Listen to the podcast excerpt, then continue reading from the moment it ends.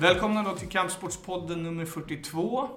Och idag Kenneth. sitter vi inte som vi brukar på redaktionen. Där är det vattenskador. Nu är det Clarion Stockholm vid Skanstull som gäller och vi har en fenomenal gäst. Ja, Malin Kleinsmith, armbrytare, världsmästare. Allt möjligt här. Woo! Ja. Välkommen. Tack snälla. Ja. Ann är inte med, ska vi säga. Ja. Hon håller på med sina körlektioner. Ja. Vet du Ja. hur det går för henne förresten? Nej. Har du hört något? Nej, jag har inte hört ett dugg Nej. från henne. Men hon är ju i alla fall bra som inte behöver vara på redaktionen. Ja, ja, jo, i och för sig. För det är ju lite trångt där nu. Det är ju tre rum på, på kansliet som inte går att använda. Så vi sitter ju fyra på ett ställe och tre på ett annat. Så det är... Ja, hårda bud kan man ju säga. Men då sitter vi ganska bra här ju. Absolut. Ja. Hur är läget Malin? Ja, Ja, det är bra. Det är bra. Jag är ju här med er. Ja. Ja, känns skönt. ja härligt. Du, eh, vad, vad, vad sysslar du med nu? Ja, vad gör jag? Jag latar mig. Nej, men många tror ju faktiskt att jag eh, hå- håller upp med armbrytningen för att jag skrev ett inlägg om att jag Mm. inte skulle tävla SM. Men det är inte sant. Det är inte sant. Ehm, Jag kunde inte åka iväg på SM år. Eller jag prioriterade att inte ta med ungarna dit, som jag har gjort tidigare på SM. Ehm, Utan jag eh, ska fokusera på en lite hemlig proffsmatch som jag har i sommar. Mm. Eh, Som jag inte får berätta allt för mycket om, men eh, jag ligger i hårdträning i alla fall.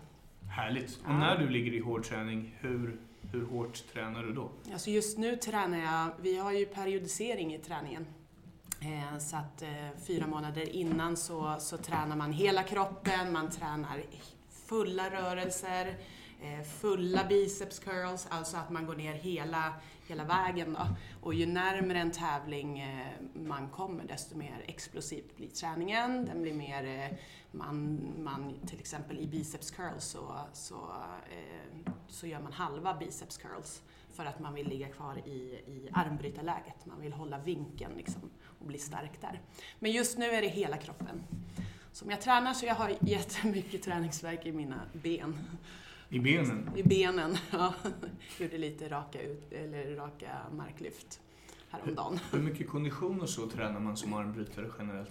Generellt tror jag inte att det är jättemånga som tränar jättemycket kondition. Men eh, de i toppen, eller av mina tjejer då, Mm. eh, mina tjejer, men eh, landslagskompisar. Jag tror att de flesta tränar kondition. Mm. Jag tror på det. Jag tror att man får upp syresättningsförmågan mycket bättre om man tränar kondition. Är det inte bra för hjärnan också? Ja, det tror jag. Ja, absolut. Och ehm, sen ska vi hålla en viktklass också, så då blir det ju kondition ofta. Men innan vi pratar mer om träning, jag, jag måste få hänga kvar vid, vid din hemliga proffsmatch. Jag, Mm. jag förstår, är det hemligt så är det hemligt. Men, men det, det, det låter ju fascinerande på något sätt med proffsmatch armbrytning. Mm. Alltså hur, hur, hur, hur fungerar det där? Är det någon sorts eh, följe av proffsarmbrytare som åker runt i världen och, och, och har små galor? Eller hur, hur går det till? Alltså? Det finns ju olika stora eh, proffstävlingar i, i världen då. Eh, och då brukar man försöka matcha två personer som man skulle vilja se, vem är faktiskt bäst? För på en vanlig tävling, på VM till exempel, då kanske jag möter en tjej en gång och vinner över henne väldigt snabbt. Men skulle hon få chansen att möta mig fyra gånger till, så eftersom jag är väldigt explosiv och den personen kanske eh, är mer uthållig, så skulle hon i slutändan stå där och eh, ha vunnit 3-2 kanske. Eh, så det man gör är att man plockar två armbrytare som, som man vill se eh, bryta mot varandra och se vem är verkligen bäst. Och då möter man bara en person i fem matcher. Då.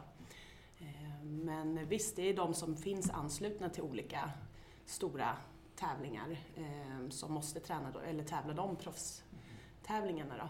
Men hur, hur ser det ut generellt sett med de här proffstävlingarna i armbrytning? Är det liksom stora galor med mycket publik och tv-sändningar Mm. och liksom, eh, som, som man kan uppleva inom eh, många andra idrotter inom vårt förbund. Liksom. Mm. Eh, Ser det ut på liknande sätt? Liknande sätt men mindre skala tror jag. Mm. Eh, armbrytning är inte lika populärt som andra, som MMA till exempel. De galorna är ju ganska stora, kan täcka en stor del av Globen. Men eh, det här är ju mindre galor som är, eh, ja, som är anpassade för att se bra ut på TV.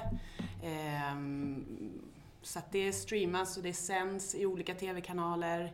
Eh, vissa utav de här tävlingarna så bjuder man in publik också. Alltså, jag tror att man köper in lite publik som, så att det verkligen ser snyggt ut. Eh, så att det är lite olika. Mm. Och eh, hur, hur utbrett är det? Alltså, jag tänker mig armbrytning. För, för, för mig och för många så tänker man ju kanske armbrytning som en liten sån underground-idrott. Liksom. Men hur stort är det ute i världen? Sådär? Ja, det är utbrett eh, i alla världsdelar, eh, tror jag. Eh, det är ju stort, jättestort i Ryssland. I Sverige har vi ju otroligt Mm. bra kvinnor som tar sig långt. Mm. Vi är ju tillsammans med Ryssland de som ligger i topp. Eh, sen USA är ju stort då.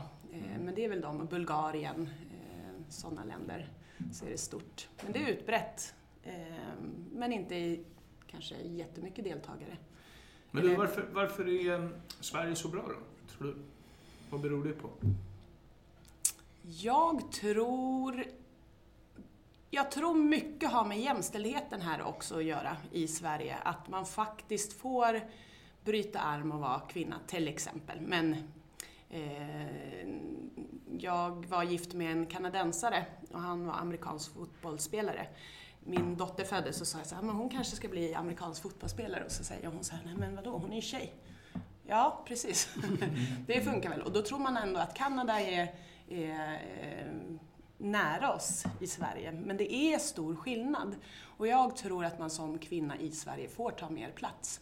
Så det är ju en del av det. Sen vet jag att när jag, eh, eh, när jag började så började även Fia Reisek och eh, Heidi Andersson. Vi har ju hållit på väldigt länge. Nu har ju Heidi, eh, hon har ju en paus då. Väldigt lång paus. Hon är lite skadad och så. Vi får väl se ifall hon kommer tillbaks. Men eh, det hände ju mycket där med att hon fick vara med i en eh, dokumentär Mm. eh, där armbrytning visades. Och hon var ju kvinna såklart och eh, då tror jag att vi fick ett uppsving bland kvinnor. Men sen kom Fia Reisek. Eh, jag, vi har team Arm by Eklund där det är många starka kvinnor med. Eh, så att det är många tjejer som har tjejer som förebilder. Mm. Och det tror jag, man behöver lite förebilder som, som kvinna Mm. också. Du, va, ja. Bryter ni mot män någon gång i något tävlingssammanhang? Ska vi klargöra det till Ja, egentligen gör vi inte det. Men vi tjejer eh, i Sverige är ju eh, som tävlar på den nivån, eh, landslagsnivå. Ibland så ställer vi upp på, i killklasser för att få ut mer av en tävling i Sverige, en mindre tävling. Då kan vi ju ställa upp i, i eh, killklasser bara för att verkligen träna på att tävla skarpt. För det är ju stor skillnad mellan, eh, ja, vi har ju många tjejer i Sverige, men det kan vara stor skillnad på de som är i toppen och de som, som eh, inte har tränat lika länge och vi tävlar i samma tävling. Då kan det vara, vara bra för, eller jag har gjort det mycket i alla fall, bra för att träna på att verkligen få upp adrenalinet. För det är jättesvårt i mindre tävlingar att känna att så här, nu ska jag verkligen vara laddad. Innan vi går, går in på själva sporten och tekniker och så. Jag, jag, jag skulle vilja hänga kvar vid det här proffs. Eh, eftersom det, det fascinerar Mm, mig på något mm, sätt. kul. Så, så eh, alltså, känns det som det här är en verksamhet som är på uppgång? Blir det vanligare och vanligare eller, eller står det still på, på, på samma läge liksom? Det blir vanligare och Det blir vanligare. det? Ja, absolut. Det har ju blivit en uppsving de senaste fem, sex åren med proffstävlingar. Men det är ju två helt olika koncept. Ena är proffstävlingar, där kan man tjäna pengar, det kanske är stor prestige, man ska vinna över en person, men samtidigt så är VM och EM eh, stora tävlingar där man möter jättemånga duktiga armbrytare. Eh, och det är ett helt, en helt annan inriktning. Eh, vissa ser det mest prestigefullt att vinna en match på en av de här stora eh, ja, proffsmatcherna och så. Jag tycker det är mer prestigefullt att vinna ett VM, men det kanske är för att jag precis har gjort det. Men när det gäller då att, att, att eh, alltså proffsmatch. Mm. Eh, om man säger att man har vunnit en sån eh, i jämförelse med att ha vunnit ett VM. Liksom vanliga människor rynkar de lite på näsan och undrar tjänar lite pengar men vad är det där för någonting mot ett VM? Eller Ja, alltså de som inte vet, vet Ja. kan så mycket om armbrytning tror jag tänker nog att det är också coolt att vinna en proffsmatch. Ja. För det syns ju mycket mer. Det syns ju, man är med i intervjuer, man blir filmad, man blir intervjuad, man sitter på presskonferens inför de här tävlingarna. Ehm, man får väldigt mycket, mycket tid i media innan de här proffsmatcherna. Det får man ju inte när man ska tävla i landslaget med 50 stycken andra personer som ska tävla i landslaget innan ett VM. Eh, det är ju mer efter ett VM som man i så fall får, får uppmärksamhet. Så för, för eh, vanliga människor så tror jag att de nog inte vet så mycket vad, vad de ska tycka. Eller, ja. Om man ska gå en match mot någon från ett annat land då, i ett annat land än det man, alltså man är inte ens på hemmaplan. Eh, eh, vad handlar det om för stålar man får för, om man, man ska ju kanske möta någon fem gånger då. Vad får man för det? Alltså det är ju inga jättestora pengar. Eh, Jag körde ju en match nu i, eh, i november var det, i Polen. eh, För PAL heter de, Professional Arm Wrestling League. Eh, Vad fick jag då? Kanske 1500 dollar för att ställa upp och så kunde jag vinna 3000 dollar, tror jag att det var, amerikanska dollar. Och sen får man ju allt betalt, man får resa och, och hotell och, och så. Men många förknippar ju proffs med att då behöver man inte ha något jobb. Ja, det gäller förstår. inte i armbrytningssvängen riktigt än. Jo, jag tror att det kan gälla för vissa och då Okej. framförallt eh, för män ehm, Aha. som kanske får lite mer pengar i de här tävlingarna och de som, som skriver på ett kontrakt att vara med på fler, fler eh, tävlingar per år. Eh, Då tror jag absolut att man, det finns de som lever på det. Finns det någon rimlig förklaring då till att män skulle tjäna mer än kvinnor i, i en sport där det ser likadant ut förutom att könen är olika? Alltså jag tycker ju inte det. Eh, jag tror inte heller att publiken tycker det egentligen. Vi ser ju bara i, i Sverige så, så eh, har ju vi kommit så långt fram och pratar man om armbrytning i TV så är det ju vi kvinnor som syns för att vi tar medaljer på VM.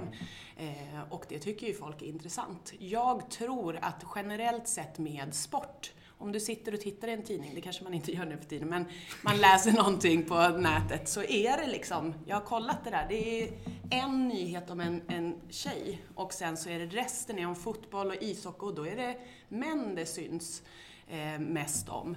Och så säger, då har jag argumenterat med några, så här, men det är ju killar, killar är ju mer intresserade av sport än kvinnor. Ja, fast vänta nu. Är det så, om vi hade haft 50 procent nyheter och allting om kvinnor och sport och 50 procent om män, då skulle ju, vi vill ju ha kvinnor som vi ser upp till. För att då kan man jämföra ett marklyft som en man gör, kan ju inte jag jämföra med mina marklyft. För det är ju två, vi har två helt olika förutsättningar. Men är det en tjej som tar skitmycket, då kan ju jag jämföra med mig själv. Shit vad hon är stark, som tar så här mycket. Och eftersom det då är mest om män i media så är det klart att vi inte sitter och kanske är lika intresserade av det. Även om det såklart finns, man är intresserad av olika typer av sporter även för män. Men jag tror att hade, hade man visat mer, mer kvinnor i media och så, och sport, så tror jag att vi också skulle ha fler kvinnor som, som läser sporten. Så skulle det säkert vara. Men å andra sidan så är det ju så att eh, alltså det här fanatiska intresset som ju finns kring fotboll och ishockey och särskilt då fotboll när det kommer 31 000 på Hammarbys första hemmamatch trots att det är mot Kalmar. Liksom. Det är ju inte glamour à la bonheur som eh, så, så är grejen den på något sätt att den kadern följer ju med i fotboll. 19 000 såg IFK Göteborgs hemmamatch igår till exempel. De är ju intresserade av det. De bryr sig ju inte om någon kille som håller på med marklyft heller. och, det, det, är väl lite därför som det Nej, ser ut fast som... samtidigt så är det ju, då är det ju de männen som kollar på, på fotboll Ja, det, ja. Och, eh, men samtidigt får inte kvinnor lika mycket i fotboll som skulle vilja se mer tjejer i fotboll. Eh, männen har ju ett stort, de har ett stort försprång i det här med sporten, för det har ju visat sedan 100 miljoner år sedan tänkte jag säga, 100 år sedan i media och liksom, så männen har ju eh, kunnat vara mer intresserade och följa med i de här olika lagen och, och sånt. Men skulle vi, om vi började, när ja, sporten började, när, när det nu var, mm om både kvinnor och män från början hade visats lika mycket så hade vi nog också haft stora lag idag med kvinnor som gick och kollade på fotboll, eller så hade det varit mer mixat. Ja, jag tror att du är inne på en viktig poäng där. För att jag tror att man ser liksom den utvecklingen på något sätt. Och det kan man ju titta på inom våra led. Alltså, där, där har ju eh, tjejerna egentligen tagit fler medaljer per capita än vad männen har. Eh, och media har ju skrivit mer om svenska kvinnors eh, eh, framgångar eh, generellt sett än, Mm. än männens. Va? Tack vare det naturligtvis. Eh, och det har hetat det kvinnliga kampsportsundret i media några gånger och sådana här saker. Eh, och det där, eh, det där är väldigt intressant. Jag tror att det på sikt kommer leda till att alltså, det är inte så lätt att vara idol för några om du inte får en plattform att vara det. Mm, Eh, exakt. Men hittar du den plattformen så tror jag att man har en, en, en, en otrolig eh, tyngd liksom, som, som tjej gentemot unga tjejer. Mm. Eh, Det kan man ju se på liksom, såna här typer av förortsprojekt eller någonting. Det kommer ju jättemycket tjejer och tränar Mm. eh, och sådana där saker. Just om det hålls av tjejer och så vidare. Mm. Så det där, jag, jag tror att det är en, en, en uppåtgående spiral generellt. Jag tror att tjejer kommer att ta mer och mer plats. Eh, nu vill jag höra om ditt VM-guld. Mm. Vad vill du höra? Ja, Jag vill höra allt! Nej, eh, jag, jag, jag tycker det är en så fantastiskt häftig story. Eh, 24 bast Mm. höll på Mm. och kämpade. Mm. Och det, det lossnade liksom aldrig riktigt för dig förrän i, eh, var det, oktober va? Mm. 22, 23, däromkring. Mm. Du har koll, mer koll än mig. Ja, men det var i oktober, precis. Nej, jag vet. Eh, samtidigt, jag har fått jättemycket uppmärksamhet nu efter mitt VM-guld. Eh, just för att jag har tagit VM-guld. Och sen har jag ju tre VM-silver och de har aldrig varit lika mycket värt liksom. Ehm, och sen att det inte har lossnat och så har man tagit tre VM-silver. Men det är ju det här guldet som räknas någonstans. För att de här silverna räknas inte verkar det som. alltså inte här, men även för mig själv. Eh, nej, men jag tror det tog 24 år och jag gav mig inte. Jag skulle ha mitt VM-guld. Eh, jag har ju haft, jag haft det lite tufft när jag växte upp och eh, hade dåligt självförtroende, självkänsla. Jag tror att mycket har med hela den privata resan att göra att jag också tog VM-guld. Att liksom när jag började med armbrytning så, så fick jag uppmärksamhet för jag var ganska stark, eh, vilket jag inte fick eh, på sidan om armbrytning, varken i skolan eller hemma. Eh, vi var fem barn och eh, de här, ja, mellan fem och ett halvt år fick mina föräldrar fem barn. Så att man var ju lite osynlig där i familjen. Eh, och sen eh, Sen började jag med armbrytning, så var jag duktig på det. Men då fick jag en press på mig själv. Jag hade ju aldrig behövt bevisa någonting innan. Men nu var det folk som trodde på mig. Ehm, så att jag fick ett jättedåligt, liksom, jag började bryta för andra människor när jag började med armbrytningen. Och vad ska de säga nu om jag förlorar? Och så förlorade jag. Och jag mådde jättedåligt. Jag hade världens ångest att tävla. Så fort jag kom till en tävling så mådde jag riktigt illa och funderade på varför jag vad jag gjorde där. Men hela det är ju också en process, att kunna vara bra och kunna vara på toppen och, och träna för att komma någonstans. Och då, även, alltså, även mentalt och med självkänslan. Och det tror jag hände nu. Ehm, jag tränade otroligt mycket när jag gjorde min comeback 2014, innan det. Då hade jag fått eh, två barn då, eh, så mitt, min son var född 2012. Och så tänkte jag, men jag ska göra en comeback. 2014 så är jag stark som en oxe, eh, tävlar i minus 70 kilos klassen, kommer tvåa. Och då har jag hållit eh, uppe ett, ett bra tag från armbrytningen. Och så tänker jag, nu jäklar är det dags, nu ska jag vinna VM. Och så kommer jag tillbaks 2016 har tränat ännu mer, känner mig ännu starkare. Eh, tävlar också i minus 70 kilosklassen eh, och har en, en, eh, en, en brasilianska där som jag hade mött eh, 2014 som vann VM. Och så kände jag första matchen mot henne, fan, jag kom ju iväg jäkligt bra. Eh, hon stoppar mig, men jag kom över till, till vinnande kudden och, och sen så vinner hon. Och så känner jag bara, jag går ner som en vinnare. Tänker så här, henne kommer jag ta i finalen. Kände att det här var bra. Jag fick sms här, shit, du är verkligen, hon är den tuffaste i den klassen.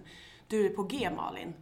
Eh, men man får förlora två gånger i armbrytning, så nästa match så, så kommer jag upp och eh, eh, förlora på foul, så att jag lyfte armbågen. Mm. Och jag kommer, tror jag, 12 på VM. Innan det så har jag skilt mig samma år, jag har bytt jobb, jag har flyttat, min mamma blev sjuk som jag fick ta hand om. Alltså inte ta hand om henne så, men eh, ta hand om alla kontakter med biståndsbedömare och så.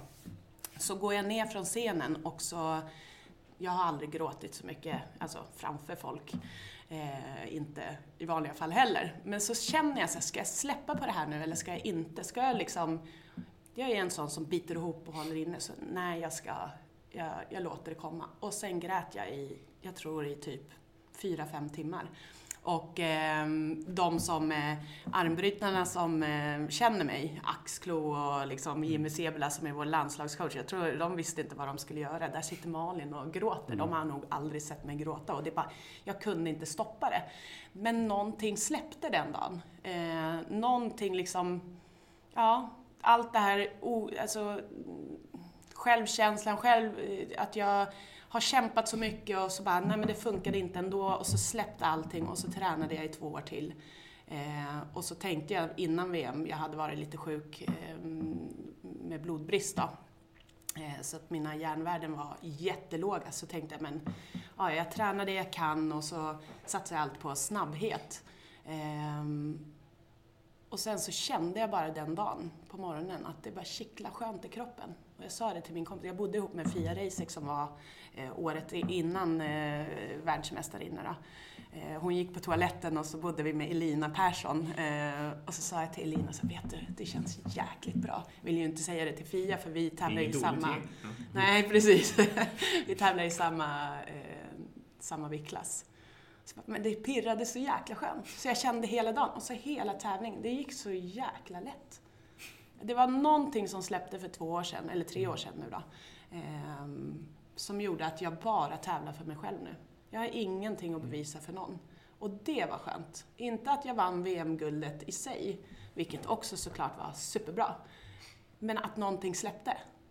Ja, så nu känner jag mig ostopplig. Ja, det är härligt. Luften är ju aldrig så skön att andas som efter ett riktigt åskväder, som man brukar säga. Mm, exakt. Så um, det ligger säkert någonting i att det är någonting bara släppte Mm. och att det blev en helt annan fokuspunkt. Sådär. Det är, det är intressant. Mm. När du satt där och hade gråtit i fyra fem timmar och när det äntligen stoppade.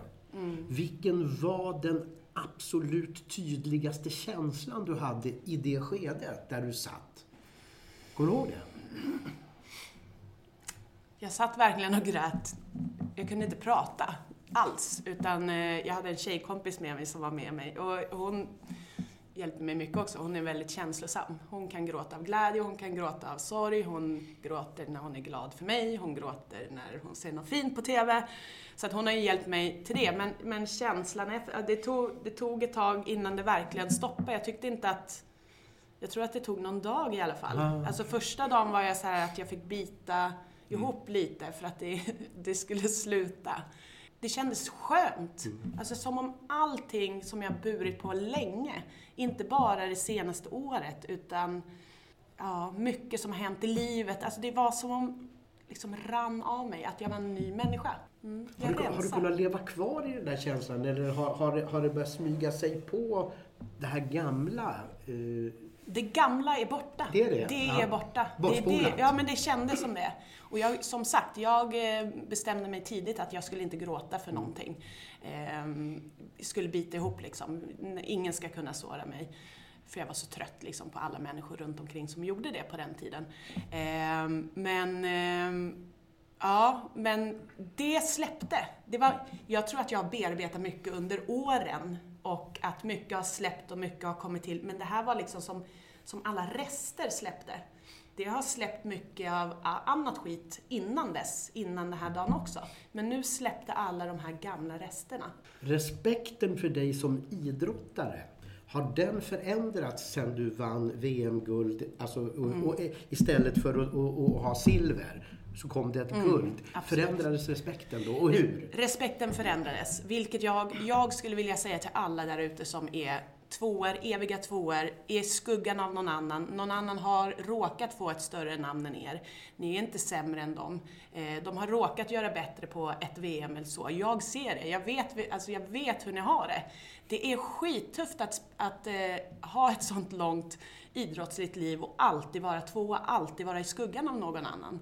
Även om man vet att fan, jag tar ju den här personen. Förlåt att jag svor. Ja, här får man svära. Ja, bra. fan, fan.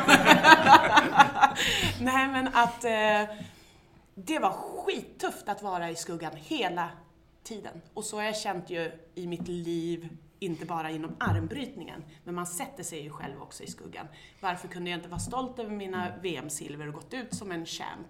Men jag har ju gjort det lite grann, men, men som jag fick, jag fick eh, årets seniorpris eh, för 2018 då, av Svensk Armsportförbundet. Och där står det då att varumärket har kommit ikapp eh, namnet. Um, mm. Och för att jag har varit känd tidigare, Malin Kleinsmith, inom armbrytningen och varit på toppen och så. Men måste det verkligen vara så? Måste man ha ett VM-guld för att vara ett bra varumärke? Um, jag tror att liksom VM-silver är väl superbra, men vi har jättemycket tjejer i, i Sverige som har tagit VM-guld, så då är inte VM-silver mm. lika mycket värt. Men respekten har absolut eh, förändrats eh, genom att eh, man märker på när man åker någonstans på olika träningar att man omnämns sen som ja, oh, jag fick eh, träffa världsmästarinnan. Det sa de ju inte när man hade tagit eh, VM-silver. Men jag tror att, att de flesta har vetat vem jag är och har ändå haft respekt för mig ändå. Men det har mm. förändrats. Det här är ju en problematik som drabbar individuella idrottare och som inte drabbar lagsportare. Mm.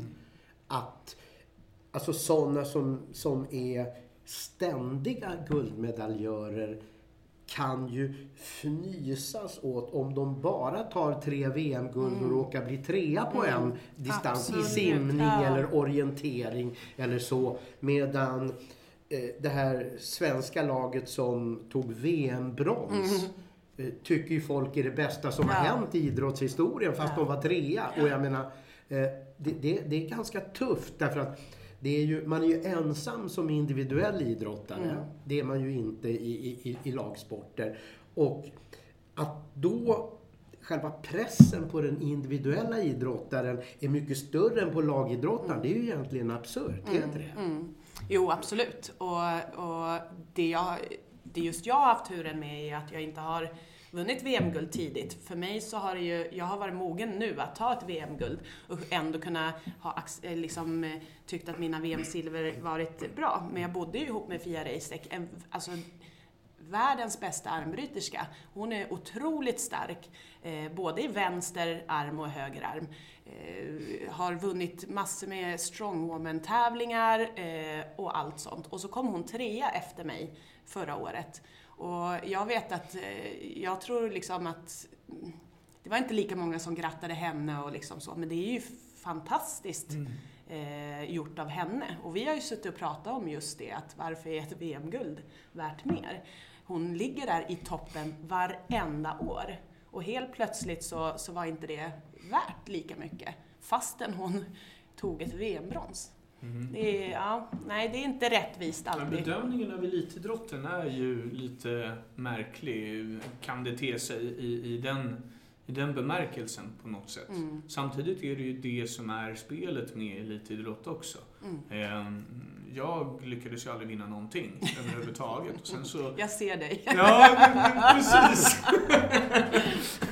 Ehm, men, men, men, men grejen är, eh, alltså, det, det som ändå är på något sätt det häftiga i det här tycker jag ändå är också eh, alla dessa stjärnor inom armbrytning som du då säger att du har stått lite i skuggan av och jag ser er andra som liksom kämpar och sådär. Men hur, hur, skulle man kunna hur skulle man kunna göra att de här som är lite då i skuggan av de här stora stjärnorna, hur, hur skulle man kunna jobba med dem? Mm, det är jag, eh, de som tränar med mig till exempel och sen så kanske tränar med de här eh, tjejerna som har tagit VM-guld och så. Och så kommer det någon nybörjartjej som har tränat i tre år och så börjar de jämföra sig på träningar med mig till exempel. Eh, det blir ju ett stort steg. Och så sitter de och liksom, men gud Malin, när, när vi kör, det känns inte som om jag får till det riktigt i ryggdraget eller det här. Nej, men att, att man, det är ett sånt stort glapp ibland mellan de som verkligen är eliten eh, och sen tränar vi ju med alla människor. Vi sitter ju inte bara och tränar med varandra liksom.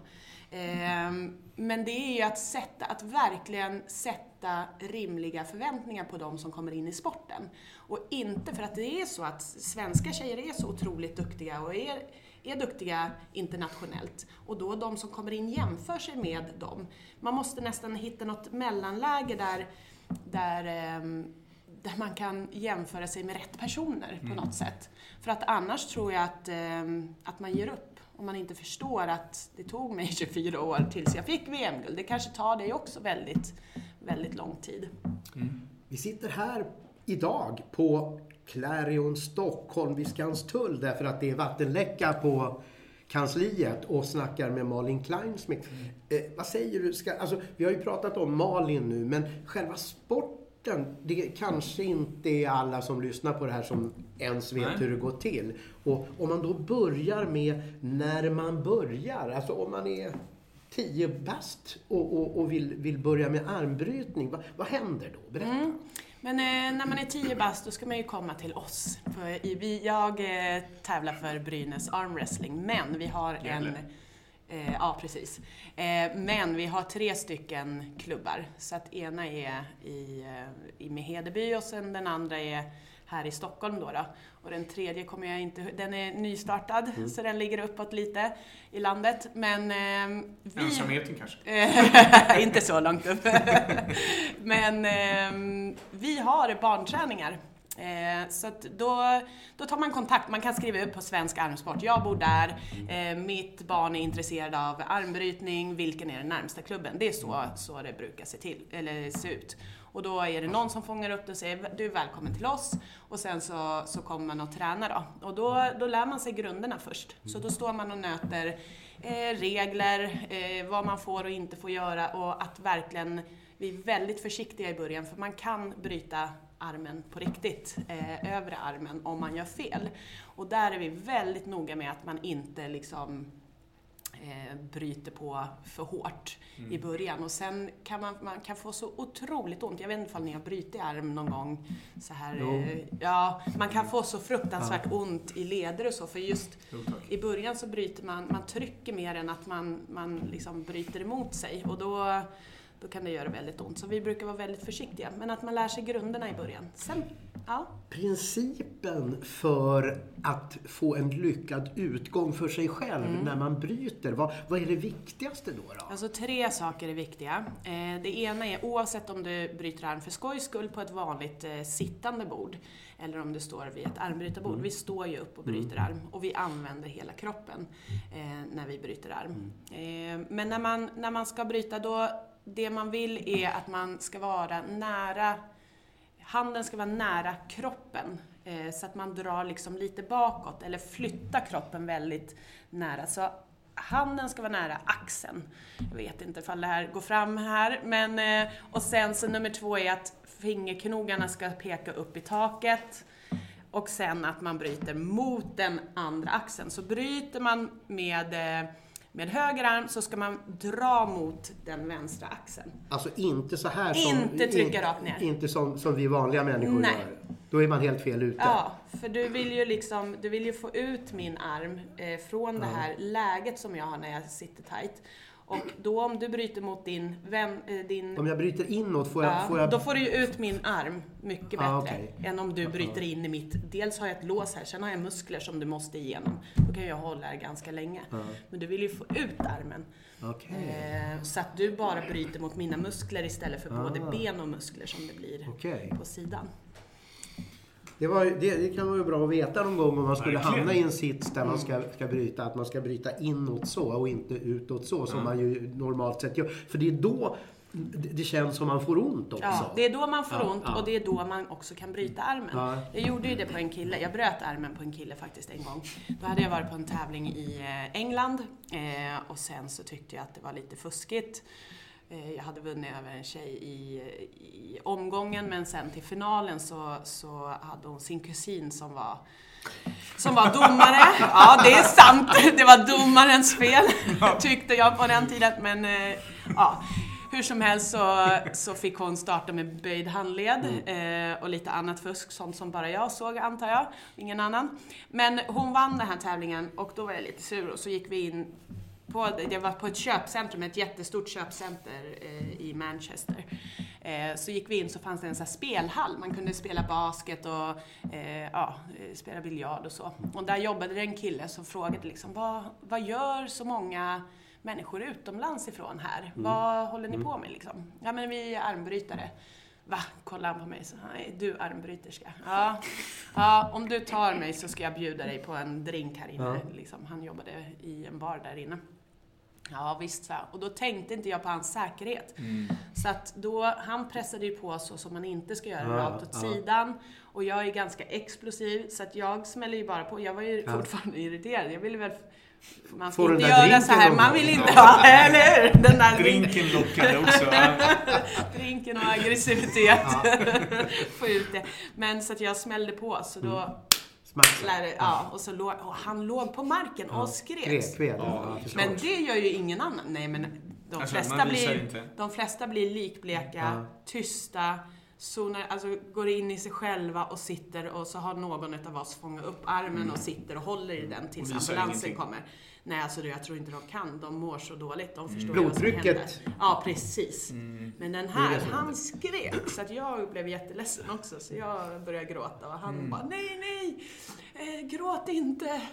Ah! Fick du drinken då? Ja, jag sparkade lite på honom och sa, vart är min drink? det där är väl ingenting. Jag berättar ju att jag är känslokall. Nej, eh, men däremot dagen efter så kom hans eh, flickvän, för då var det vänsterarmstävling. Och hans flickvän kom och pratade med norska landslaget och sa, ja det var någon tjej som bröt eh, armen av den här killen. Jag vill bara säga att operationen gick bra. Eh, så att han hade ju mått ännu sämre för min skull, för att jag stod ju och bölade. ja. Men höger och vänster är det också va? Mm. Eh, för din del då, är, är, det, är, är Jag är det... mycket bättre höger. Mycket, mycket mer. Du är högerhänt också Ja, förstås? högerhänt och sen så är jag explosiv i högern. Jag är stark i vänstern också men, men den, jag får inte till explosiviteten i den. Sen har jag varit skadad i vänster i, i några år i skulderblad och sen så har jag haft ehm, ehm, muskeltrådar som har släppt i underarmen. Så att den har jag känt väldigt eh, mycket, så då har inte jag brutit så mycket med den. Den har kommit tillbaks nu de senaste åren. Då. Jag tror jag har, jag har ett VM-brons i vänster någon gång i tiden. Ehm, men annars så har jag inte, eller vad, jag tror jag kom ju trea på EM i vänster. Du tittar på mig här som att jag skulle... Ja, jag tror jag kom men- nej, men- trea, ja, trea i VM, det eller EM. nog, det stämmer Just nog. det, nu i 2018 då. Så Ja. att, ja, den börjar ju leverera lite grann. Men som ni, ja, som jag, högern är ju den som är viktig för mig. Det Mm. märker jag ju nu när man pratar. Men är det, någon av de, är det någon av de svenska tjejerna som är mer konkurrenskraftig med fel hand så att säga? Eh, ja, det är det. Eh, Fia till exempel har ju vunnit både med vänster och höger. Eh, ibland har vänstern levererat mer än högern, eh, även om hon själv känner, jag tror att hon känner sig bättre i högern, men jag tror att hon har fått till det bättre i vänstern om man tittar på hennes resultat. Eh, så att det finns flera tjejer som, som tävlar hellre i vänstern. Det har ju säkert med träning att göra i och för sig, men för mig känns det ju liksom riktigt, riktigt, riktigt jättekonstigt Mm. att, att liksom att göra något styrkeprov med fel kratta. Liksom. Mm, mm. Jag... Eh, Men nu vet jag ju att man ska bryta in mot axeln, så Ja. nu är jag, nu är jag, nu är jag på gång. Nu är jag på gång. Nu, nu ska du gå ner till baren här sen efteråt. Ja, Ja, nej men... Du har ju varit med väldigt länge, som vi har, varit, som vi har konstaterat, och sett armbrytningens utveckling och sådär. Och det är ju ett par år sedan nu, tre, fyra tror jag till och med, fyra, eh, som eh, armbrytningen blev en del av Svenska Bud och kampsportsförbundet. Hur har identiteten för era armbrytare varit under de här åren? Jag menar, ni tillhörde brottningen ett tag och sen så hoppade ni över hos oss och sådär. Hur känner du? Alltså från början hade vi ju inget förbund. Vi, var ju inte, vi räknades inte som sport. Eh, sen var det faktiskt Heidi Andersson som, eh, eh, som började luska i ifall att vi kunde tillhöra något förbund bara för att räknas som en sport. Eh, för att man kan ju få olika, olika eh, fördelar genom att man är en sport. Då. Så då kollade hon med Brottningsförbundet och vi ville också få in dopingtester, både jag och Heidi, på den tiden. Eh, säkert fler då. Men, eh, och då, då var det ju lättare om man var en sport. Då. Så att eh, då kom vi till slut, fick vi det mandatet att prata med brottarna och så fick vi eh, ingå Mm. hos dem. Och vi hade ju inte jättemycket gemensamt med brottarna eh, som jag känner att vi har nu med, med, med kampsporten eh, på något sätt. Även om jag har en killkompis, han höll på med brasiliansk jiu han brukar säga att eh, armbrytning, det är ingen kampsport. Eh, varför, varför är ni med där? Men det är ju verkligen en kampsport. Man, man, det verkar konstigt hur man kan säga Ja, det. det Ja, tycker jag också. verkligen, Hör det. Marcus Masip. Mycket konstigt. Nej, men vi är väldigt glada och stolta och, och så. Det är ju jättekul att ha er med nu Mm. och ni har tillfört en hel, det brukar jag säga här eh, ganska ofta, att armbrytningen har ju tillfört en hel del under sina tre, fyra år här i förbundet redan. Mm. Eh, i, I form av professionalism och, och hela den biten. Mm. Så för, för vår del så finns det liksom inga sådana, inte, inte, inte från min sida i alla fall, sådana tankar Nej. alls. Eh, däremot så kan man ju se lite så här att det ter sig ju lite annorlunda. Eh, men, och då tänker jag mig så här. Eh, Budoförbundet är gamla, om man då tittar på det, eh, med den, japanska delen och hela den biten. Eh, där, där är ju kanske tävling inte det allra viktigaste. Eh, och så har det liksom varit inom kampsporten också kan man säga. Det, det, det är ett fåtal egentligen som tävlar. De allra flesta är tränande medlemmar. Hur ser det ut inom armbrytningen där? Jag tror att de flesta tävlar, Ja. absolut. Ehm, armbrytning, det har man ju sett i pyramider, har man hittat bild, målningar på Jaså. när, när eh, två män sitter och bryter arm. Det här har ju funnits Mm. långt, långt, långt Mm. bak. Jag tror att det här har varit en kraftmätning så länge man Mm. kan minnas tänkte jag säga. Ja. Jag kan inte minnas jättelångt tillbaks. Men, men ehm, eh, så att armbrytning har nog väldigt mycket med. Tävlandet att göra. Sen är det ju såklart folk som, eh, som väntar i år innan de tävlar, eh, tycker att det är kul och så. Men jag skulle inte kunna göra det. Jag skulle inte kunna ja, bara träna armbrytning och inte tävla. Du, det susade ju förbi här en mening som stannar kvar upp i huvudet. Du sa så här, jag och Heidi ville ha dopningsprov. Mm. Innebar det då att det fanns misstanke om att, eh, som i andra kraftsporter, att det missbrukas dopingpreparat inom armbrytning? Mm, absolut, och eh, i, i världen, från början när vi började så fanns det ju inga dopingtester överhuvudtaget. Det är ju inte tack vare henne och mig som det Nej. finns det idag i, ute i världen. Men, men eh, eh, det fanns ju såklart massor med rykten om, eh, om eh, dopade personer, eh, framförallt från andra länder. Då. Mm. Så att vi ville ju, och både hon och jag eh, tar, nu pratar jag om henne, men jag, jag, jag vet att hon och jag och många fler inom svensk armsport tar, tar stort avstånd från just doping.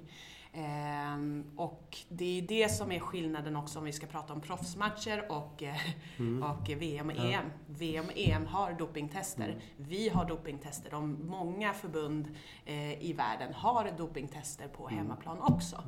Eh, vilket man inte har än så länge på de här proffsmatcherna. Precis. Så det är väl det som är eh, en stor skillnad också. Det är två olika arenor.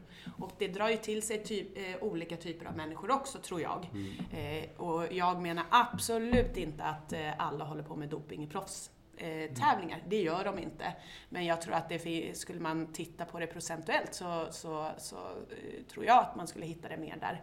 Men, eh, nej, men jag tror att både jag och Heidi var väldigt starka och, och kom långt till. Men eh, det har ju hänt mycket med dopingtester och det har ju visat sig många som har positivt, eller visat det positivt i andra länder. I Sverige tror jag inte har ett enda fall. Så jag är stolt svensk. Undrar hur det låter här. Vi sitter ju på Ja. Clarion Stockholm vid Skanstull istället för Det brusar på... lite, Ja, men det brusar ju ja. betydligt mindre här än vad det gjorde på kansliet. Maskin, maskinerna ja, som suger upp upp Ja, fukten, ja, ja, exakt.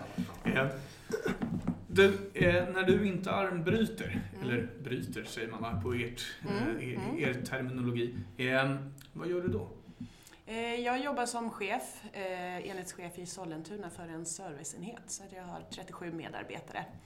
Eh, Och sen har jag två barn. Kela 11 och Cade 6. Så då är jag mamma. Och så försöker jag kombinera det med mycket, mycket träning eh, på gym och så. Och det är så kul! Alltså det är ju skillnad när jag var liten och, och nu. Men nu kan man ju dra med sig barnen till gymmet. Mm. Eh, och, eller på, dem, på många gym i alla fall. Och det är så häftigt att se min son som är sex år, han gör armhävningar nästan varje dag, han vill eh, bli stark, han, jag tror han skulle passa i någon annan kampsport än, än armbrytning, kanske Alltså. brasiliansk jujutsu skulle Ja, vara bra okej, för honom. Eh, men, men, så att de börjar ju träna, både han och, och min dotter Kela. De ska tävla nu i en armbrytartävling faktiskt Mm. eh, i Flen. Eh, junior Camp, Flen Junior Camp tror jag att det heter. Förlåt om jag säger det fel. I kat Nej, nej, nej, nej, i Flen då. Eh, och det är bara för, eh, för subjuniorer och juniorer. Så att eh, det är ashäftigt. Det är, så att vi tränar lite tillsammans och så. Men jag försöker vara... Men det låter ju som att eh, du, du halkade rätt snabbt in på armbrytningen ändå, då, fast jag försökte säga någonting annat. ja, men- förlåt. nej, nej, men det, då, då, Armbrytning är det en liksom stort, eh, stor del av mitt liv. Ja, det är det- ju det, det jag gör. ju. Ja. Mm. Sen är det ju, jag jobbar som sagt ute i Sollentuna. Eh, Det är ju min andra del, att Mm. vara chef och ja, också ett stort intresse där. Mm. Har du tagit med dig armbrytningen in i ditt chefskap på något sätt? Ja, jag tror... Jag tror det. Allt det här, alltså, allt vad, vad är vad? Eh, Allt går... går eh, Jag tänkte mig så här, löneförhandlingar, jag ska armbrytningen. Ja, det tar jag varje gång. Jag får så jäkla bra löneförhandlingar. Nej, men däremot så, så i eh, hur man lägger upp mål. Mm. Eh, jag är väldigt målinriktad. Det behöver jag kanske vara på jobbet också om vi vill. Vi utvecklar den här serviceenheten väldigt mycket. Vi har ett kontaktcenter som, eh, som svar. Det är som kommunens kundtjänst och, och tanken är ju att vi ska lösa så mycket ärenden som möjligt hos oss och inte skicka det vidare till förvaltningarna. Eh, och sen så har vi olika förbättringsdelar eh, eh där, där vi, vi vill ju att kommuninvånarna inte ens ska behöva ringa till kommunen. För då är det onödigt. Om de, min, liksom, min vision är att om, papperskorg, om en papperskorg är, eh, börjar bli halvfull, då ska den signalera till kommunen att den behöver tömmas. Det ska inte en kommuninvånare behöva eh, behöva göra. Utan det ska signaleras och så ska man ut och tömma det här. Det är min vision. Men hur som helst, men när man har sådana här stora visioner, vilket jag också haft i armbrytningen, jag ska bli VM eh, eh, världsmästarinna, eh, var visionen, då tar det, kan det ta väldigt lång tid innan man kommer dit. Det är ju samma i, på jobbet. Man sätter upp lite visioner, det ska vara mål och delmål och så ska man få med, där är ju mer lagsport på jobbet. Där ska ju jag få med mig mina medarbetare att vi ska eh, ro åt samma, samma håll. Eh, sen tror jag det här tuffheten att att, eh, att hålla sig kall när, när det gäller. Att eh, när jag går upp och bryter arm, liksom, att hitta den här inre styrkan och eh, att komma upp på bordet och vara inne i min, min liksom, zon, det kan man ju också ta med sig till jobbet om man ska hålla en stor presentation eller eh, vad som helst. Att kunna vara fokuserad och att inte kunna stressa iväg om någonting. För vi har ju mycket, mycket som händer inom min enhet. Vi träffar mycket medborgare och så. Det kan hända saker, men att man håller sig lite kall då. Så det är nog mycket som, som liksom Antingen blev jag chef för att jag höll på med armbrytning och var så tävlingsinriktad eller tvärtom. Jag tror att det, det föder varandra. Mm. Vi har ju ett segment här i, i podden där vi också får lite lyssnarfrågor. Mm. Ehm, och då har jag fastnat för en särskild. Och det kom ifrån Janne Westerlund faktiskt. Mm. ja. Ja, han undrar vem, vem din favoritkomiker är. Ja, ja, det gör han. Eh, Alltså, jag tycker ju själv att jag är jävligt bra som komiker. Han borde kolla mina och Elina Perssons klipp. Har du sett dem, Jonathan? Nej. Nej, okej. De är väldigt bra. Så jag tycker att jag är bra. Men Janne, du, du var också... Du, Ganska du, bra. Ja, du vet i skuggan av Malin, jag vet hur det känns att vara tvåa och, och så. Eh, men du kommer på en andra plats. Ja, för att du var ju nominerad till Kampsportsgalan Mm. eh, i två kategorier eh, och blev intervjuad just av Janne där. Mm. Eh, v- v- v- vad var din känsla av att vara nominerad i ett sånt sammanhang? Och så? Jättekul! Och att ehm, bli nominerad på, på, till två olika priser. Jag var jätte ja, ärad att eh, ha blivit nominerad. Och när vi pratade om hur långt armbrytningen har kommit, att det ens finns en gala för alla de här fantastiska idrottarna som har eh, gjort eh, stora prestationer. Och att få vara del av det och vara en utav dem som har varit nominerad bland det här fältet av otroligt duktiga idrottare. Bara det är en vinst i sig, tycker jag. Ehm, ja, så att jag var, jag var jätteglad. Väldigt stolt. Mm. Och du passade på att banda lite, hörde vi här innan podden, här med andra kampsporter och så också under, Ja. under kvällen. Ja, men precis, det gjorde jag. Eh, dels eh, Josefin Knutsson Lindgren. Lindgren. Eh, henne pratade jag med. Eh, hon är, och så började jag följa henne nu på, på um, eh, Instagram. Och sen eh, eh, heter hon Satu. Kumisato? Ja, Mm. precis. Mm, Henne Kendo. bondade jag också med. Hon ska börja med armbrytning, glöm inte det. Ja, bra. Eh, ja, så att, Ska du börja med kendo då? Eh, det, det, Kanske inte. det tror jag inte. Men hon kanske kan lära mig någonting. Nej, men fantastiskt att sitta och, och, och vilken, vilka härliga människor jag träffade där. Alla var så otroligt öppna. Jag hade en tjejkompis med mig, hon håller inte på med någon sport alls. Hon var lite så här, vad ska jag göra där? Och tänkt liksom, eh, jag som inte håller på med någon sport. Men hon hade ju världens bästa kväll verkligen och träffade otroligt många bra, trevliga människor.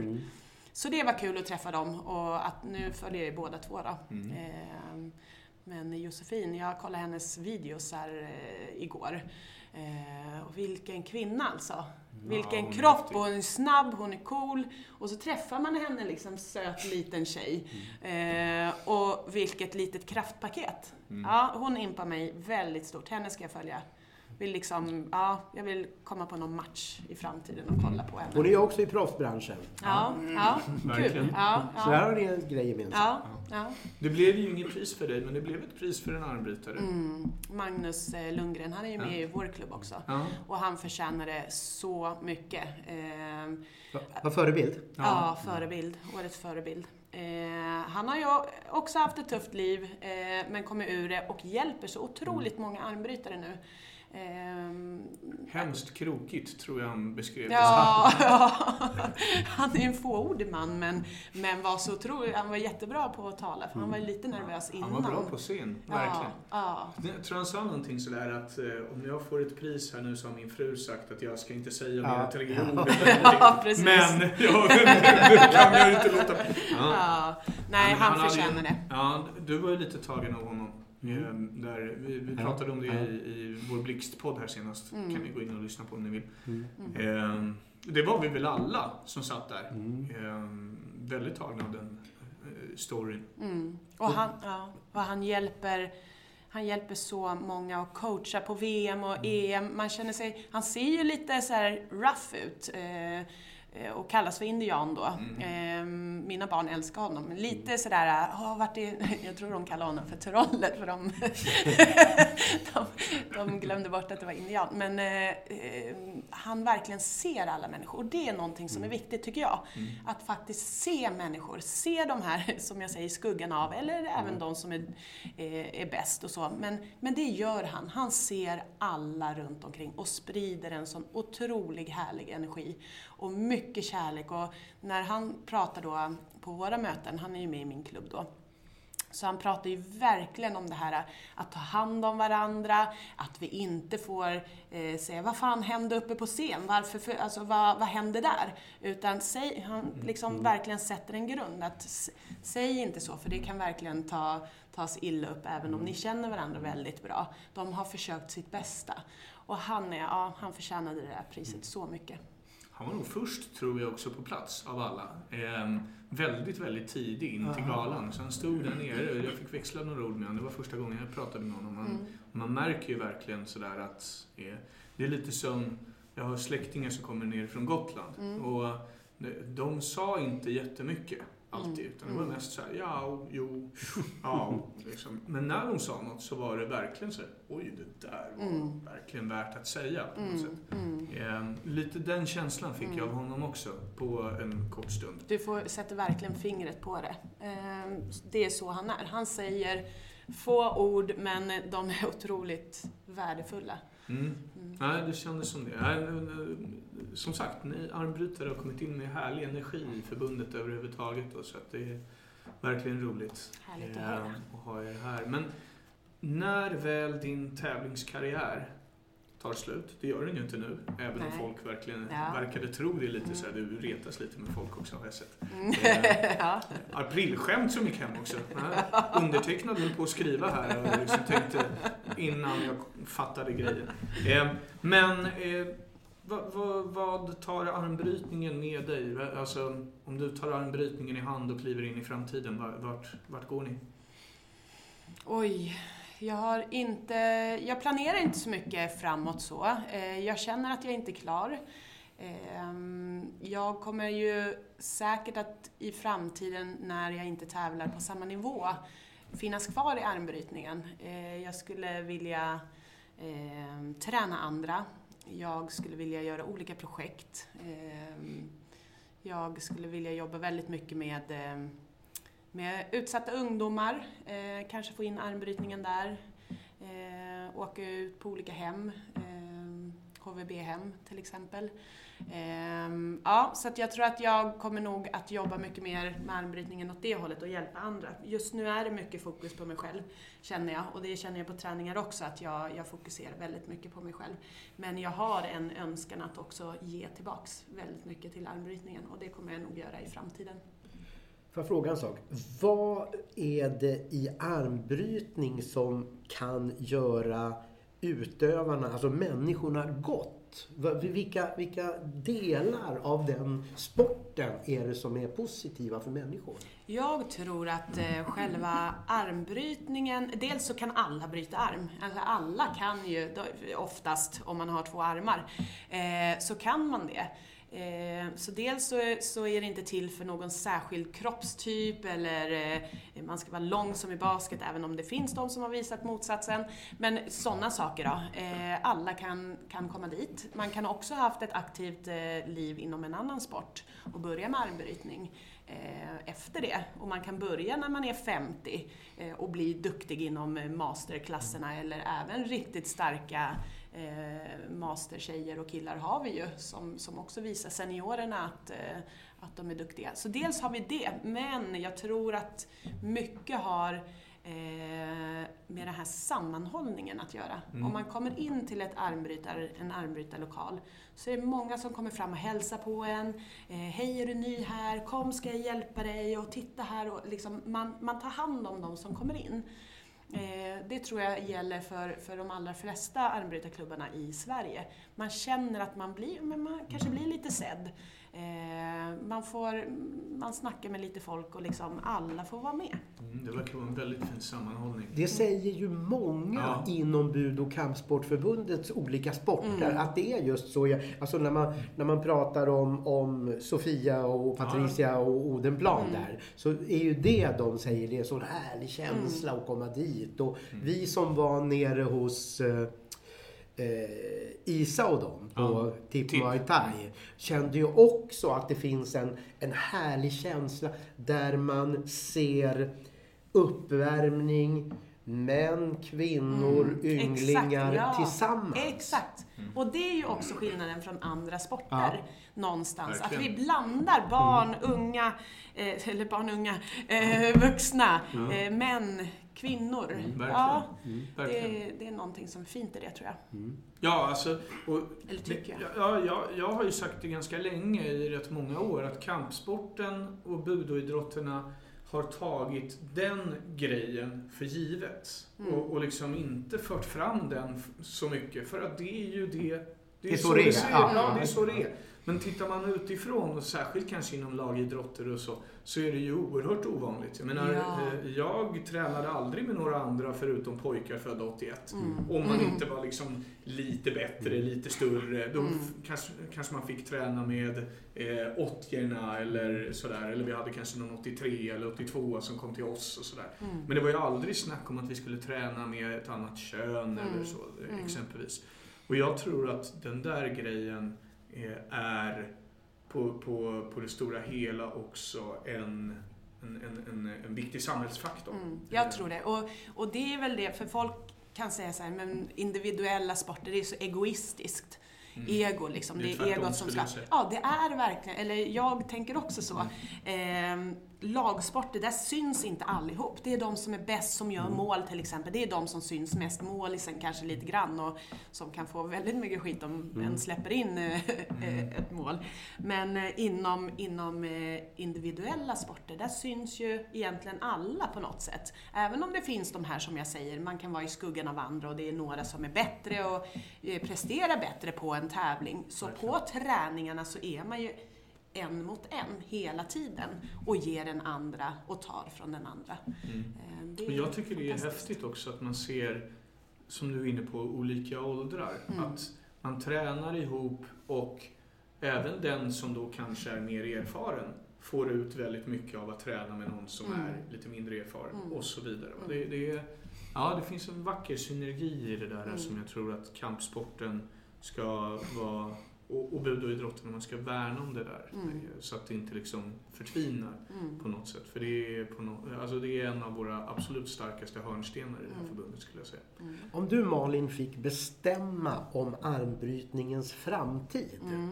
Hur skulle det se ut då om, säg fem år Mm. i, i, i, inom, för sporten i världen och i Sverige? I Sverige så, och i världen så skulle jag vilja se mer kvinnor som, eh, som eh, är med i styrelserna.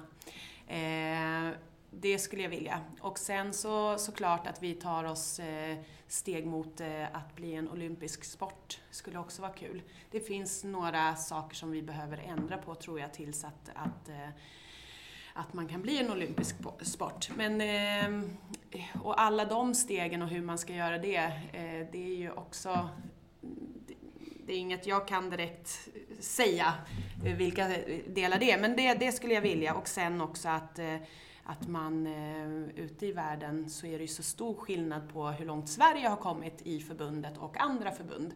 Ehm, och att man jobbade mycket mer med det. Sen är det, det är lite konflikter på högre ort just nu eh, inom eh, det stora eh, världsförbundet. Och där tycker jag att eh, man ska lösa det. Vad är det för konflikter då? Nej, det är konflikt mellan de som håller i världsmästerskapen och... Potentaterna? Ja, precis. och sen eh, de som håller i proffsmatcherna. Ja, okej. Eh, för att eh, det är en konflikt mellan Världsförbundet försöker att eh, förbjuda vissa att Ja. delta i vissa tävlingar och så. Och det är mycket makt, maktpositionering och, och, och sånt mellan de som håller i de här stora eh, eh, vissa stora tävlingar, inte alla proffsmatcher, utan det är en viss eh, typ som, som har pekats ut. Och sånt händer lite då och då, att det skakas lite. Jag tror ju att vi, vi kommer bli sams innan årets slut. Men in med fler kvinnor tror jag också i, i de här styrelserna, så tror jag att det blir jämnare och, och bättre för oss alla. Mm. En återkommande fråga som vi får ibland här till, till podden när vi har gäster från, eh, nu säger vi lite mindre idrotter, eh, får vi ursäkta det lite styltiga eh, uttrycket. Men eh, det är så här, hur kan man se det här? Var, var, var, kan jag komma och uppleva det här någonstans? Om man, om en, alltså, vad är enklast? Vilket då? Eh, ja, armbrytning. Om, om man är intresserad av armbrytning ja. till exempel. Och så här, hur, hur, hur Ska man veta att det kommer, ja, en ja, att, att, att ja, det kommer matcher? Eh, exakt. Då kan man gå in på Svensk Armsportsförbundets eh, hemsida eller på Facebook mm. och titta. Där brukar vi lägga upp eh, olika events och, och, sånt som man kan komma och kolla. Eh, och där står det ju också om någon svensk är med i de här stora proffstävlingarna brukar man mm. se det där då. Vad skulle du vilja ta med dig då till armbrytningen? Alltså vad, vad är ditt legacy till svensk armbrytning? Det var en stor fråga. Ehm, jag önskar att jag tillför någonting till armbrytningen, att jag är en bra förebild för andra armbrytare och att eh, man säger att Eh, jag inte bara var egocentrisk och tänkte på mitt eget tävlande utan att jag också såg människor och när jag kommer på storträningar, vi har olika storträningar, att, att man säger liksom, ja men hon, hon lyssnade alltid på vad jag hade att säga eller lärde mig någonting. Att jag liksom bidrar på det sättet med lärdom. Ehm, och sen så hoppas jag att de också tänker att hon var jäkligt kul. Att allt inte var så, så allvarligt hela tiden. Utan också att eh, tillföra glädje till, till sporten. Men ja. Vad är storträning? Nu blev jag intresserad. Ja, vi, eh, det är faktiskt kanske ganska unikt eh, inom sporter överlag. Men vi kan ju bjuda in folk till storträning. Och då är det olika klubbar i hela landet. Så säger man så här, det här datumet i april så har vi storträning. Och då, den klubben som har storträning tar in en massa armbrytarbord. Mm. Och sen bjuder man in en, en, massa klubbar, alltså alla klubbar är välkomna. Och då åker man eh, från Brynäs till exempel till någon klubb nere i Göteborg. Ehm, och sen så tränar man med de som är där och alla, alla så att hela Sverige liksom kan träna mot varandra. Mm. Ehm, och vi tjejer som är på toppen brukar säga, ja men ska du på den? Okej, du och jag möts där så kan vi testa liksom. Det är väldigt prestigelöst tycker jag. Även om man tävlar i samma viktklasser så är det ofta så att man eh, ändå kan träna med varandra och ge varandra tips och råd. Jag tror det är därför vi har blivit bra också vi, i, i Sverige på armbrytning. Hur eh, ofta sker det? Det sker eh, kanske fem, sex gånger per år. Mm. Men det är, man tar initiativ själv. Eh, nu skulle vi vilja ha lite folk över. Eh, så att, ja, minst, ja, men jag tror det är minst varannan månad. Okay. Ja. Mm. Och då kan man också komma som nybörjare. Och man kan ju mm. träffa allt från liksom juniorer, mini-juniorer, sexårsåldern till, eh, Malin. till, till Malin Kleinsmith. Mm. Jag tänkte säga riktiga stjärnor som Fia, men jag är ju fasiken en stjärna nu. VM-guld. ja, nej, eh. precis. Betydelsen av förebilder har ju du lite varit inne på här. Och alltså, om det skulle vara så att eh, ni tjejerna som har varit framgångsrika inom armbrytning, om det skulle bli mer uppmärksamhet kring er, vad tror du det skulle kunna få för betydelse eh, i, i det här förebildsavseendet då för, för andra tjejer? Alltså jag tror att det betyder mycket. Jag tycker att vi får väldigt mycket uppmärksamhet, vi kvinnor. Alltså inte, självklart inte tillräckligt, men inom armbrytningen och så får mm. vi mycket mm. uppmärksamhet. Men, men i sport i stort, ja, i tänker sport jag i stort. Nej, men det är klart, det är som i, i vilket, vilken sport som helst och det som syns mest, då kommer ju folk att eh, våga testa och eh, att man ser att man kan. Men man kan ju också eh, Göra jämföra sig. Man kan, vad sa man kan göra som dig annars. Vadå? Ta lite bilder inifrån eh, toalett var det va? Eller vad ja, precis. Hotellrummet där efter mitt VM-guld var det. Ja, men det var ju roligt. Jag, ja, det var jättekul. det var ju roligt. Det är jättemånga som... Eh, jag ska på en på, jag ska bli fotograferad idag till en tidning. Eh, och då så fotografen ringde mig förra veckan och så sa han så här, ja, ja men eh, vi träffas då på Söder eftersom vi sitter här på Söder idag. Och så skulle vi till hans studio och så sa han så men vem var det egentligen som fick dig att eh, fick dig att ta de där bilderna. Det var ju jag själv. det var från en eh, mobilkamera. Nej men precis, så, så kan man ju också göra. Jag tyckte det var lite kaxigt. Eh, det har varit, blivit mycket debatt kring de här bilderna. Jag sitter alltså med mitt världsmästarbälte i olika situationer som jag har det på mig. Bland annat när jag duschar och borstar tänderna och Eh, är, har väl inte jättemycket kläder på mig men ingenting syns. Eh, och det var ju ingen tanke så här, nu ska jag göra lättklädda Mm. sexiga bilder. Eh, för jag tycker inte att de är det, utan det där är verkligen hur jag är. Jag gör tokiga saker, Ja. jag tänker inte alltid mig för. Eh, och just då så tyckte jag det var jättekul. Jag tycker det är fortfarande jättekul. Jag är Mm. jättestolt över dem. Jag har liksom eh, och då, det startade en debatt faktiskt på, i, i en av våra stora eh, kvällstidningar eh, kring det här med varför måste kvinnor alltid vara nakna på alla bilder? Och så tänker jag så här, men här sitter jag Mm. eh, med, liksom, på toaletten med ett världsmästarbälte. Om någon eh, tycker det är sexigt så varsågod. Men eh, texten var ju så här, jag har blivit världsmästarinna och jag lever vidare som vanligt. Det här har inte påverkat mig som, som person alls. Och bilderna visar då att, jo men det har det ju. Jag går ju omkring med de här världsmästarbältena. Och jag har ju faktiskt världsmästarbältet med mig idag.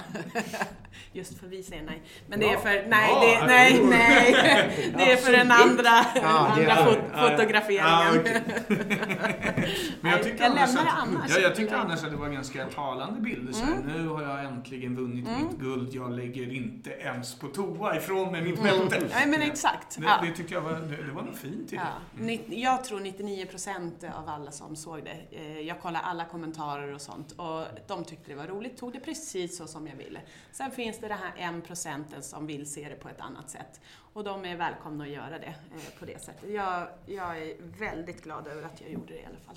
Mm. Ja, det blev ju uppmärksammat i alla fall. Och lite Ja, snackis och Ja. anbrytningen blev ju uppmärksammade på det sättet. Ja, det får man väl ta till sig. Jag tycker, apropå det, jag tycker inte att folk ska göra, eh, du sa det, men då fick du ju uppmärksamhet så. Man ska, göra, man ska vara sig själv Mm. eh, och få uppmärksamhet på det som, som man själv vill. Men att man vågar göra lite saker, lite utstickande saker. För jag fick väldigt mycket, med glimten i ögat. Och eh, jag fick mycket uppmärksamhet för de här bilderna. Eh, och så har vi andra världsmästare som kanske känner att, men gud, jag har också tagit VM och inte fått lika mycket uppmärksamhet. Och jag menar inte att man behöver eh, göra så. Nej. Men gå omkring och vara stolt över ditt VM-guld. Och det tror jag faktiskt inte att alla är i, i, inom armbrytningen i alla fall. Utan då är det en tävling, den är över. Jag har ju några VM-guld på hyllan. Men gå och fira det. Gå och var glad liksom. Och, och verkligen njut av det här. Det har jag gjort. Jag har njutit. Sitter fortfarande här och pratar om mitt VM-guld liksom. Ja. Och vi är jätteglada och vi har njutit av att ha dig hos oss. Vi får också tacka hotellet här, Absolut, det gör vi. Eh, Clarion Stockholm, Skanstull. Skanstull. ja. Som, Tack. som såg till att vi faktiskt kunde vara här och Mm, spela in. jättebra. Men Malin, stort tack för att du var med. Tack Eh, själv. en en eh, kul pratstund och intressant. Mm. Och eh, jag hoppas att vi får anledning att, att se dig på VM och EM framgent också. Det kommer ni få. Nästa år, I'm back. Är det så? Ja, då. Oh, det är en nyhet här Kenneth. Nej men jag sa ju att jag har inte gett upp. Bra! Tack snälla. Tack, Tack Kenneth också. tack.